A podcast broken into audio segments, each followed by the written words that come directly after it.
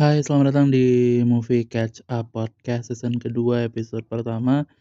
Um, ini adalah episode pertama dari perjalanan panjang di season kedua. Tapi sebelumnya udah pasti um, aku mau minta maaf dulu karena ini terlambatnya agak jauh. Jadi awalnya diniatkan untuk rilis di bulan Februari, tapi akhirnya dari Februari mundur jauh banget sampai ke akhir Maret. Iya, tapi gimana lah, maksudnya ada ada beberapa hal yang lumayan mengambil alih perhatian cukup banyak.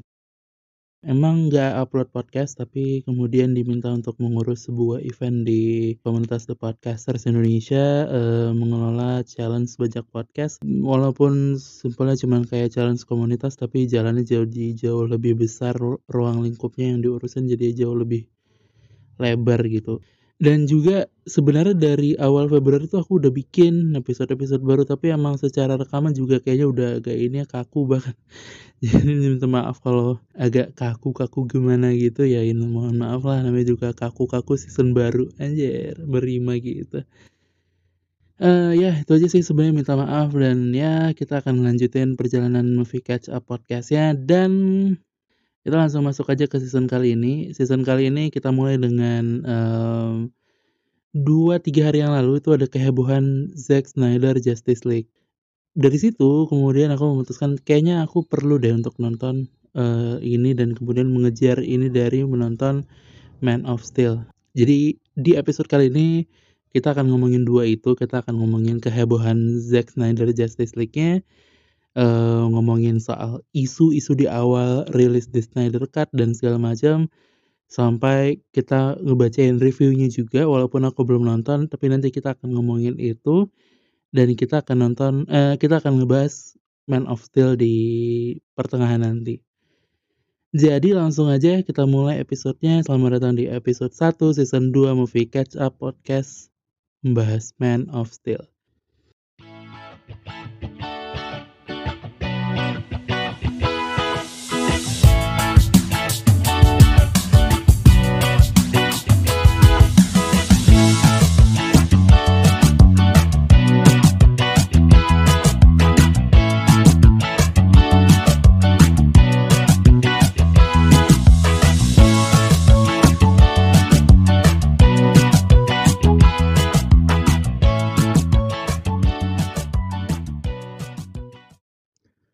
Oke, ini adalah uh, bagian pertama dari Movie Catch Up episode 1. Uh, eh, kita akan ngebahas soal Zack Snyder Justice League yang kemarin rilis di HBO Max dan HBO Go untuk Asia Tenggara. Um, sebelum ngebahas Man of Steel nanti ya, sekarang kita bahas ini dulu. Dan jadi kenapa kemudian aku memutuskan untuk episode satunya ngebahas ini tentu saja karena traffic. Enggak enggak enggak, ya iya sih, tapi maksudnya ngerti sih, aku emang pengen ngejar aja sih, pengen ngejar si Zack Snyder Justice League ini. Karena ini emang udah rame dari beberapa tahun yang lalu kan, film Justice League-nya sendiri kan udah rilis di 2017 dan emang udah rame isu si hashtag rilis di Snyder Cut tuh emang udah rame gitu. Tapi jujur dulu tuh dari dulu aku menghindari DC Extended Universe. Emang dari dulu tuh kayak aduh gelap sih soalnya. Masalahnya gelap aja gitu. Aku nggak kuat dengan yang terlalu gelap gitu. Walaupun itu juga impresi yang aku dapatkan dari orang-orang ya. Aku belum pernah nyoba nonton. Tapi iya gelap aja lah. Males aja gitu. Kayak ah udah Marvel aja Marvel gitu. Kan selalu menghindar dan segala macam. Bahkan sebenarnya sebelum DCEU ini adalah uh, di film-film terdahulu Superman yang dulu-dulu tuh banyak yang kayak nggak nggak seneng aku tuh. Karena aneh gitu. Kayak aku nggak nggak ini aja nggak nyaman aja. Dan kemudian jadi kayak lebih seneng Marvel dan bahkan nggak sama sekali nggak ngikutin DCU ini. DCEU ya itulah DCEU DCEU ya itulah intinya. DC Extended Universe. Jadi emang aku udah lama menghindar tapi isu hashtag rilis di standard cutnya sendiri aku udah dapat dari lama bahkan.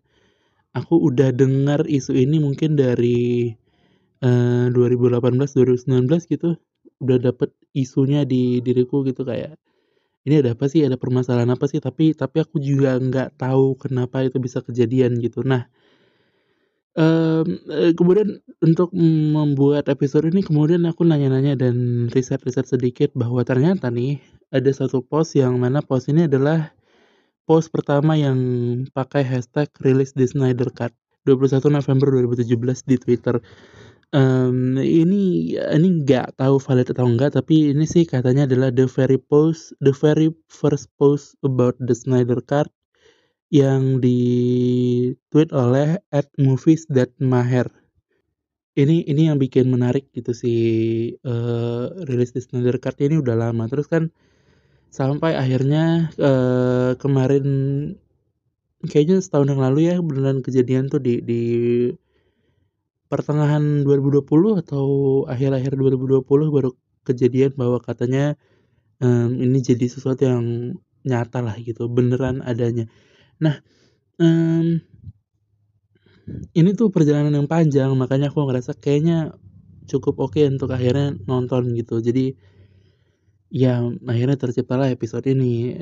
Dan ketika filmnya rilis beberapa hari kemarin tuh server HBO Go sampai down dan segala macam um, ya banyaklah keriuhan-keriuhan. Nggak bisa login dan segala macam nggak bisa nonton. Dan ya viral trending dan segala macam dibahas di mana-mana dan segala macam. Sampai akhirnya termakan hype sendiri dan jadi ngikutin ini jadi bikin episode ini. Dan kalau kita baca review-reviewnya nih kedua review si Justice League itu sangat-sangat berbeda. Ini aku baca review di Letterbox ya jadi bukan di IMDb nih anaknya Letterbox parah. Asli asli asli um, kalau kita lihat dan 2017 itu ratingnya 2,2 aja nggak? Sial nggak tuh? Yang ini ratingnya 3,5 sih emang 3,5 dari 5 si Zack Snyder Justice Justice League yang 2021 anjir aneh banget. Ya ini 2,2 ratingnya si Justice League 2017 nah uh, itu itu yang yang bisa jadi kemudian uh, ya otomatis sudah jauh lebih memuaskan. Walaupun namanya fans pasti ada aja yang kurang dan segala macam gitu. Tapi tapi dari situ akhirnya kayak ya kayaknya udah oke lah untuk kita mulai mm, nonton Man of Steel sebagai pembuka DC Extended Universe sebelum lanjut ngomongin itu tapi aku mau ngomongin dulu sih isu uh, ada apa sih sebenarnya di Justice League 2017 tuh ada apa gitu uh, aku menemukan dua hal. Pertama, review jelek, emang iya kayak banyak banget review jelek dan segala macam. Tapi at the same time aku menemukan artikel-artikel di mana, um, yang menunjukkan kalau sutradara berikutnya, Joss Whedon itu, uh, katanya kasar dan segala macam. Itu itu kan ngomongin ke personal, cara kerjanya Joss Whedon kan. Uh, kita kita balik dulu deh ke awalnya. Jadi pada tahun berapa gitu ya ketika Justice League mau dibuat itu kan sutradaranya adalah Zack Snyder. Terus kemudian ada permasalahan, katanya Zack Snyder ada permasalahan keluarga di tengah-tengah project dia keluar terus ditariklah uh, sutradara Avengers dan sutradara sutradara Avengers dan sutradara Avengers Avengers Age of Ultron. Just Whedon, Whedon, iya sih ngomongnya. ya intinya itulah dari dari sini kemudian uh, pertikaian itu berlanjut menurutku pertama udah pasti agak ada sensitivitas kayak masa sih sutradaranya uh, Justice League adalah sutradara Avengers sementara kan ada kayak persaingan di antara dua fandom dan lain sebagainya gitu tapi pertama poinnya di situ itu kenapa mungkin reviewnya sendiri banyak yang jelek nggak suka dan udah kena duluan udah jelek duluan dari awal nah Um, yang kedua aku ngelihat ada perbedaan visi sih, perbedaan visinya si Zack Snyder sama perbedaan visinya si, uh, Joss Whedon ini. Menurutku ini ini juga berpengaruh dalam film gitu kayak, uh, Zack Snyder kan dikenal dengan film-filmnya yang katanya sih agak gelap dan tone-tone yang, uh, lebih serius dan segala macam gitu. Sementara kan Whedon Avengers banyak humor dan segala macam. Jadi pada saat dia bikin film ini uh, pada saat dia bikin film Justice League 2017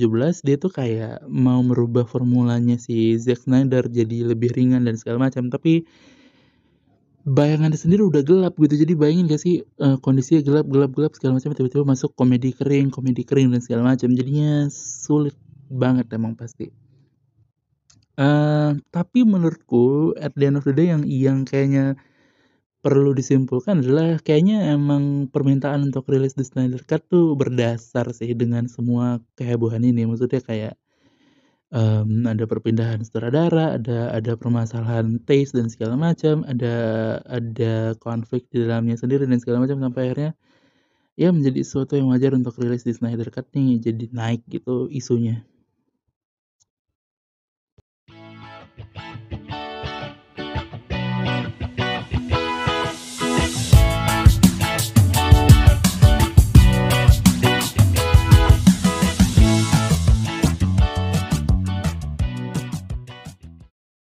Kalau mau ngelihat timeline DC Extended Universe sebenarnya nggak sulit, nggak sesulit X-Men. Um, intinya sebenarnya kalau kita nonton berdasarkan tahun tayang tuh masih bisa dimengerti dengan mudah. Um, jadi mulai dari Man of Steel tentu saja yang akan kita bahas nanti, terus kemudian dilanjut ke Batman versus Superman, uh, ya terus kemudian lanjut Suicide Squad, kemudian lanjut Wonder Woman, uh, terus Justice League yang 2017, Aquaman dan Shazam. Um, terus ya lanjut Birds of Prey yang kemarin 2020 dan Wonder Woman 1984 yang baru. Uh, intinya sebenarnya nggak terlalu sulit sih si timeline ini yang yang justru uh, jadi mungkin akan jadi beda karena sekarang udah rilis si ini kan si The Snyder Cut ini dan katanya banyak yang bilang Justice League itu akan dihapuskan. Dan aku walaupun aku nggak nonton si Justice League yang 2017 itu tapi aku feelingku pasti akan berubah banyak tuh di situ di setelah itu dihapuskan dan masuk film ini pasti akan banyak berubah. Ya tapi kita marilah kita fokus dulu bahas Man of Steel-nya. Uh, sinopsis singkat Man of Steel sebenarnya ini menceritakan tentang uh, Clark Kent. Clark Kent adalah um, anak muda aja, anak muda yang punya kekuatan luar biasa dan ya tentu saja dia bukan datang dari dunia ini ya. Um, sebagai anak muda dia mencoba untuk berkelana ke mana-mana untuk men menemukan sebenarnya siapa sih dirinya, kenapa dia bisa berbeda dari orang-orang lain dan segala macam gitu. Akhirnya dia mengetahui kalau dirinya bukan orang biasa, Um, terus ya kemudian dia ketemu sama Krypton, uh, sama Zod dan segala macam, Jenderal Zod dan ya sampai akhirnya dia, um, menjadi simbol dari sebuah harapan, uh, dari orang banyak gitu. Film ini arahnya ke sana, ini dirilis di 2013, durasinya 2 jam 23 menit. Sutradaranya Zack Snyder, um, penulisnya ada Christopher Nolan dan David S. Goyer. Um, terus yang penulis uh, musisinya, komposernya adalah Hans Zimmer. Hans Zimmer.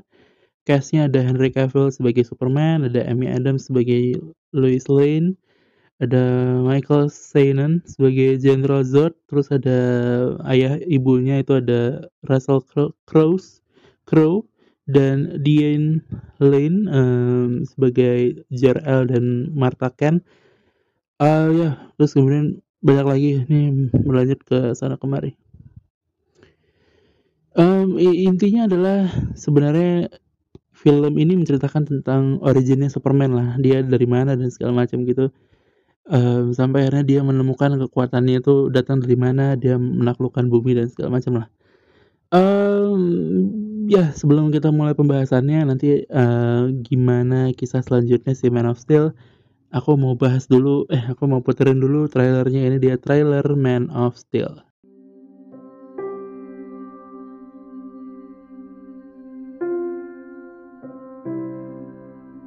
Goodbye, my son.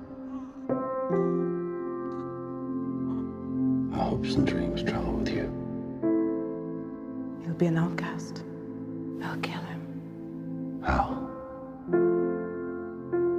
He'll be a god to them.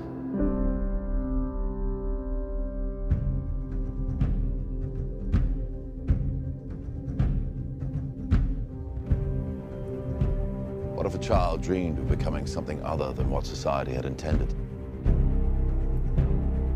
What if a child aspired to something greater?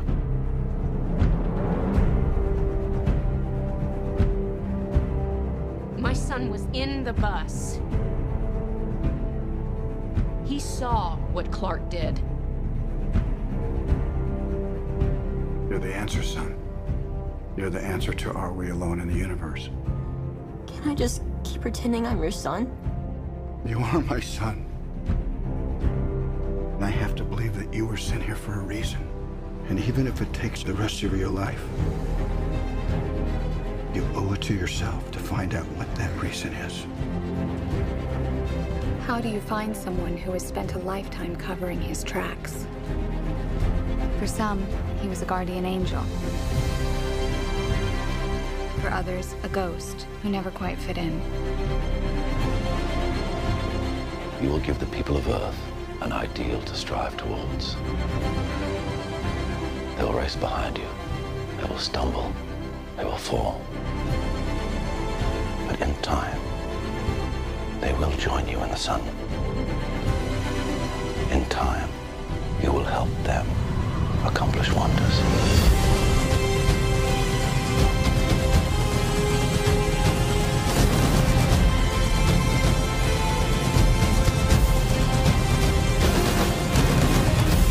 You believe your son is safe? I will father believed if the world found out who I really was, they'd reject me. He was convinced that the world wasn't ready. What do you think? What's the S stand for? It's not an S. On my world, it means hope. Well, here it's an S. How about. Super. Excuse me.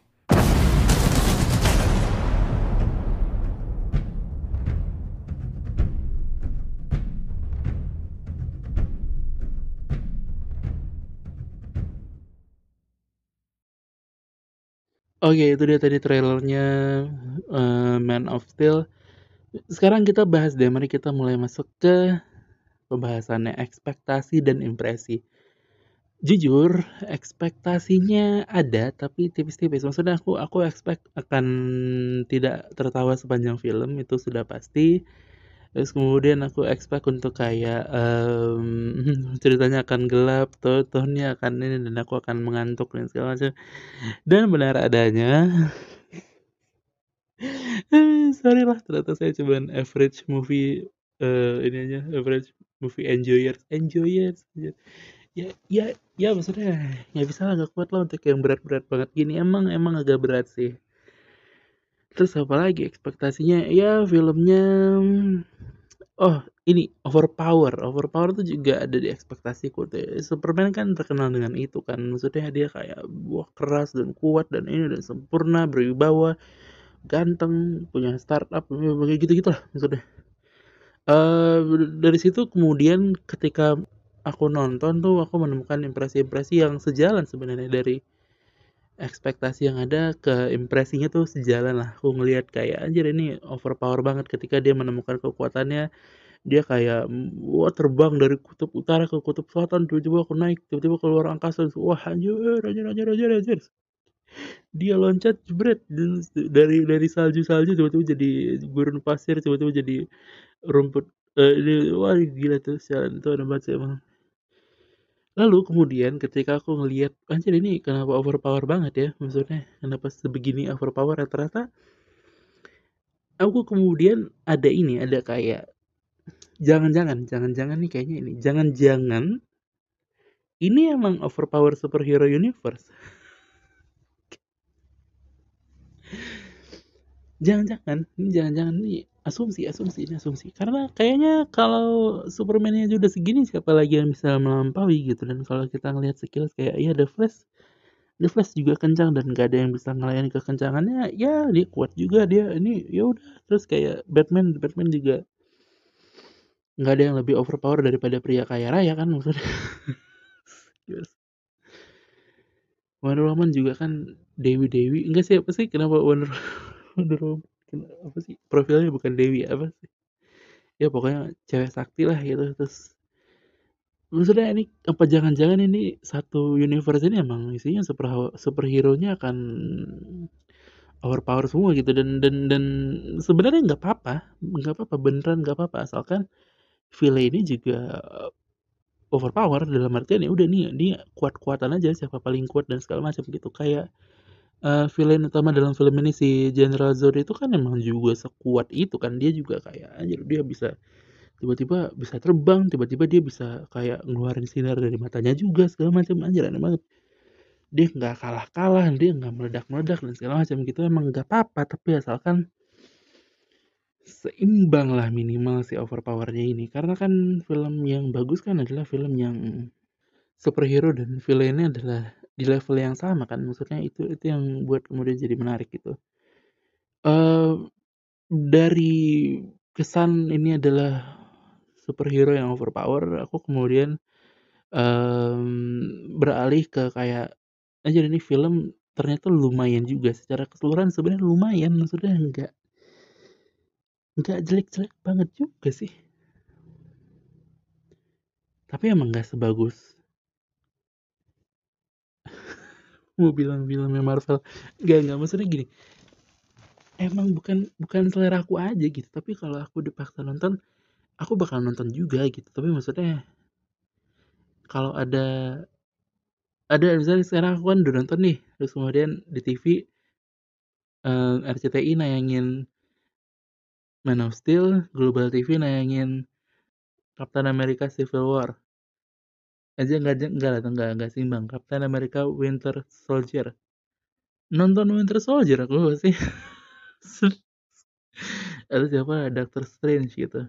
Pasti aku milih itu karena gak tahu preferensi aja sih. Tapi aku suka maksudnya aku nilainya juga tiga kok kemarin di di latar box gitu. Jadi um, secara keseluruhan sebenarnya oke oke aja nggak ada nggak ada banyak masalah di dalam si film ini. Dan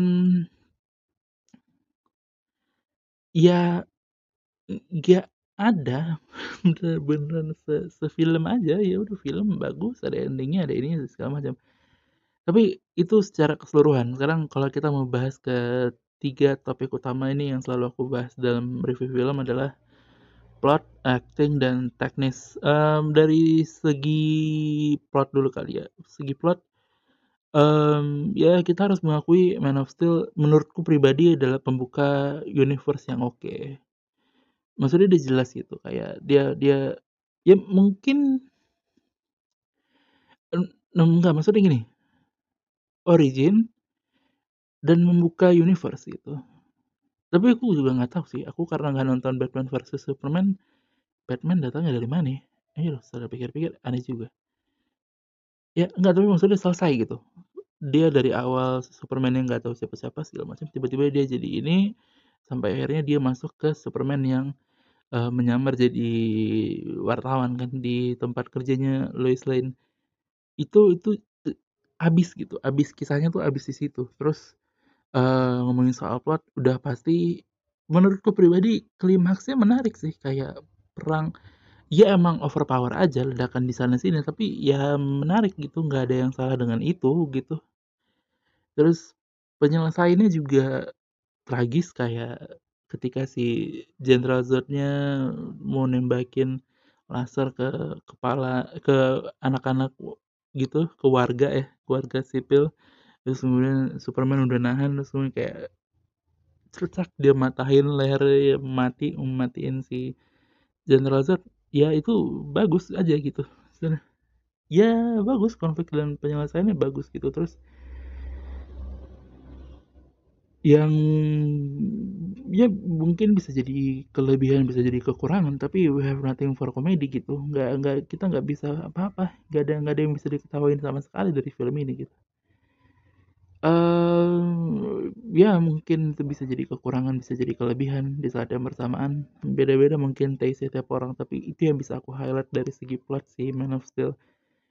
Um, terus ya dari segi acting jujur aku nggak menemukan banyak yang aneh-aneh sih. Ada ada acting-acting janggal kayak acting, um, Henry cavill juga menurutku ada yang aneh kayak, "Anjir kenapa begini, kenapa kaku banget," dan segala macam gitu, tapi selebihnya ya baik-baik aja, average movie aja. Anjir average movie sih anjir. Mmm, dan ya kalau kita ngebahas soal teknisnya gelap udah pasti, mmm, ya gelap aja gitu kayak ada tone-nya kalau nggak hitam coklat hitam coklat, terus kemudian kayak efek-efek besi kan kan banyak besi itu di Krypton dan, eee, di awal-awal tuh aku suka tuh kayak efek-efek bes besi besi sih mungkin bilangnya kayak besi-besi yang dibentuk dan segala macam tuh aku seneng tuh kayak seneng aku tuh efek-efek begitu ringan banget cara menyenangkan saya tuh cuman menunjukkan efek-efek gitu udah seneng anaknya. Mmm, udah sih, nggak banyak yang bisa dibahas.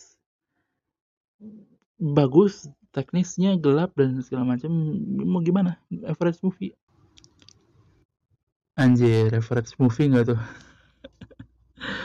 Ya intinya itu sih sebenarnya, eee, tentang si Man of Steel. Bagus kalau disuruh rating mungkin 3 dari 5, aku tertarik untuk nonton Batman Batman versus Superman.